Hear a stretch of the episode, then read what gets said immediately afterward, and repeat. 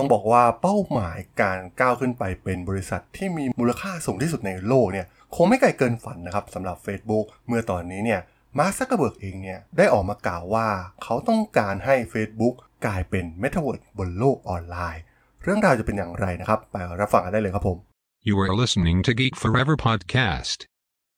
Open your world with technology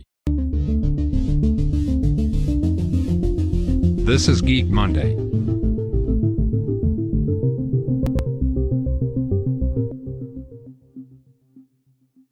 สวัสดีครับผมดนทราดนจากดนบล็อกนะครับและนี่คือรายการ Geek Monday นะครับรายการที่จะมายกตัวอย่าง Case Study ทางธุรกิจที่น่าสนใจนะครับเกี่ยวกับเรื่องเทคโนโลยีใหม่ๆวันนี้ต้องบอกว่าเป็นประเด็นร้อนในโลกออนไลน์เลยก็ว่าได้นะครับเมื่อทางมาร์ค ซักเคอร์เบิร์กเองนะครับที่เป็น CEO ของ Facebook เนี่ยได้ออกมากล่าวอย่างชัดเจนแล้วนะครับว่า Facebook เนี่ยจะกลายเป็นบริษัท Metaverse ในอีก5ปีข้างหน้านะครับต้องบอกว่าเป็นเรื่องที่น่าสนใจมากๆก่อนหน้านี้เนี่ยเราคงเคยได้ยินคำนี้มาสักพักหนึ่งแล้วนะครับสำหรับคำว่า Metaverse นะครับซึ่งเป็นโลกออนไลน์เสมือนจริงที่ผู้คนเนี่ยสามารถเข้าไปเล่นเกมทำงานและสื่อสารในสภาพแวดล้อมที่เสมือนจริงนะครับซึ่งแน่นอนว่าด้วยเทคโนโลยีอย่าง Virtual Reality นะครับที่กำลังพัฒนาไปในปัจจุบันและที่สำคัญนะครับ Facebook เองเนี่ยก็มีการลงทุนในส่วนของเทคโนโลยีนี้มาเป็นระยะเวลาหนึ่งแล้วนะครับโดยการเข้าซื้อบริษัทอย่าง Oculus ต้องบอกว่าก่อนหน้านี้เนี่ย Facebook ได้เติบโตจนก้าวขึ้นมากลายเป็นหนึ่งใน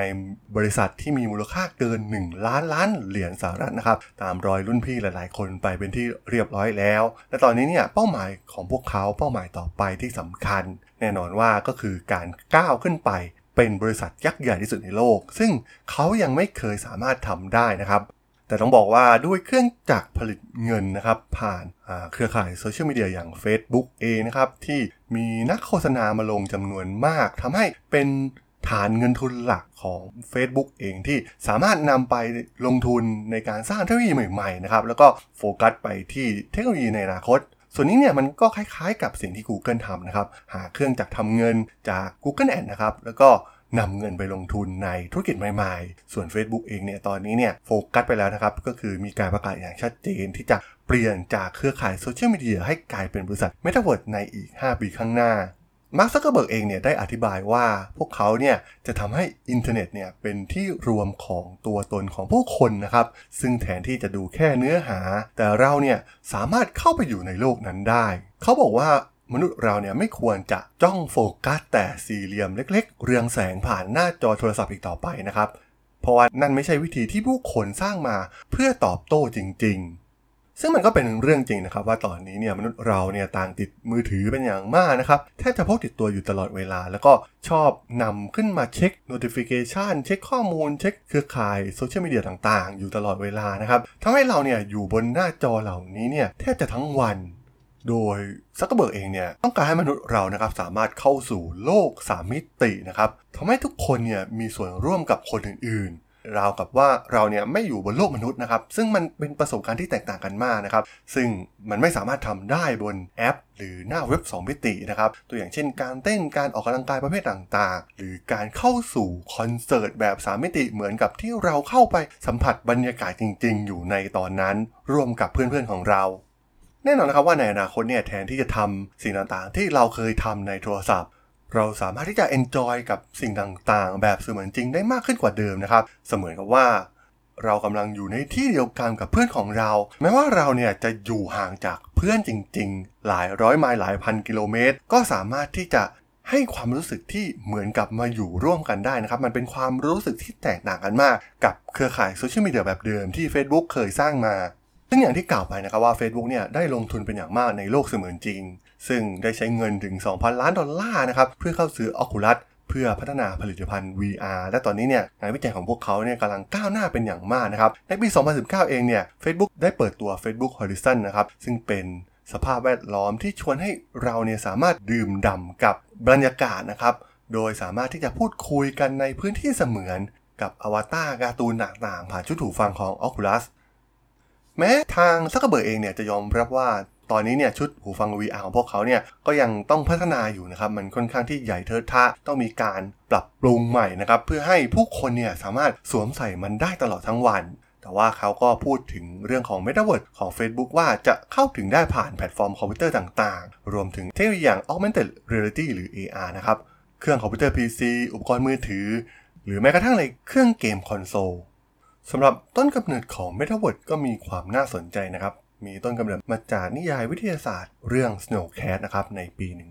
1992 ซึ่งทำหน้าที่เป็นตัวตายตัวแทนบนอินเทอร์เน็ตบริษัทเทคโนโลยีเนี่ยก็พยายามใช้องค์ประกอบของ Metaverse ในเกมยอดนิยมไม่ว่าจะเป็น Animal Crossing นะครับ Fortnite หรือ Roblox ซึ่งรวมถึงการวางแผนการแข่งขันแบบทัวร์นาเมนต์นะครับที่ผู้เล่นหลายล้านคนเนี่ยสามารถตอบโต้กันได้จากทั่วโลก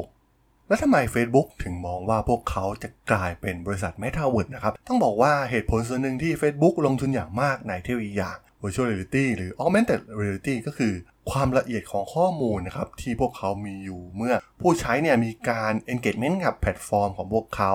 ซึ่งแน่นอนนะครับว่ามันไม่สามารถหาได้ในแพลตฟอร์มอื่นๆนะครับสื่อมีเดียอื่นๆอย่างโทรทัศน์ทีวีวิทยุสื่อมีเดียเก่าๆเนี่ยไม่สามารถที่จะเก็บข้อมูลมหาศาลเหล่านี้ได้แต่ว่า Facebook เนี่ยมีการเก็บข้อมูลเหล่านี้มาอย่างยาวนานนะครับตั้งแต่เริ่มต้นแพลตฟอร์มทำให้ Facebook เองเนี่ยสามารถรู้ใจเรามากกว่าที่เราคิดนะครับสามารถรู้ได้ว่าเราชอบแบบไหนเราชอบมองอะไรนานที่สุดการเคลื่อนไหวของร่างกายนะครับการตอบสนองต่อสิ่งเร้าบางอย่างและแน่นอนสิ่งสำคัญที่สุดก็คือมันคือเข้าไปสู่จิตใต้สำนึกของเราซึ่งแน่นอนนะครับว่าพฤติกรรมเราในโลกในเครือข่ายโซเชียลมีเดียของ Facebook เองเนี่ยมันก็จะถูกเป็นพื้นฐานหลักนะครับของข้อมูลพฤติกรรมที่พวกเขาจะใช้ในโลก Metaverse ต่อไปเมื่อธุรกิจของพวกเขาเข้าไปและแน่นอนว่ามันจะกลายเป็นอาณานิคมใหม่ขนาดใหญ่ของแพลตฟอร์มอย่าง Facebook นะครับลองจินตนาการว่าในโลก Metaverse เนี่ยมันสามารถสร้างรายได้ให้กับ Facebook มากขนาดไหนนะครับ Virtual Item Virtual Gift Virtual Concertทุกอย่างที่เป็น Virtual นะครับสามารถสร้างรายได้ให้กับ Facebook ได้แทบจะทั้งหมดนะครับไม่ใช่เพียงแค่โฆษณาอีกต่อไปอาจจะมีการประมูลที่ดินกันบนโลก Metaverse ที่ Facebook สร้างขึ้นทุกอย่าง property สินค้าทุกอย่างนะครับทุกสิ่งทุกอย่างบนโลกที่มีอยู่บนโลกจริงเนี่ยมันก็จะถูก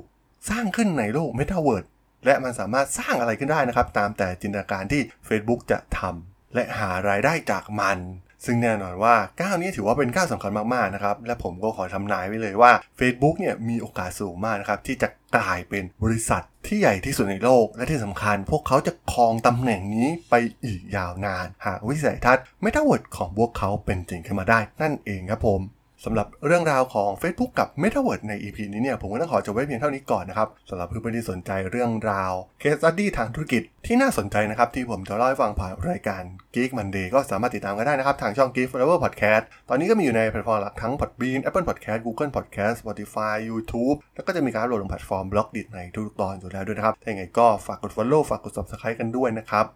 แล้วก็ยังมีช่องทางหนึ่งในส่วนของ Line แอดที่ @thardol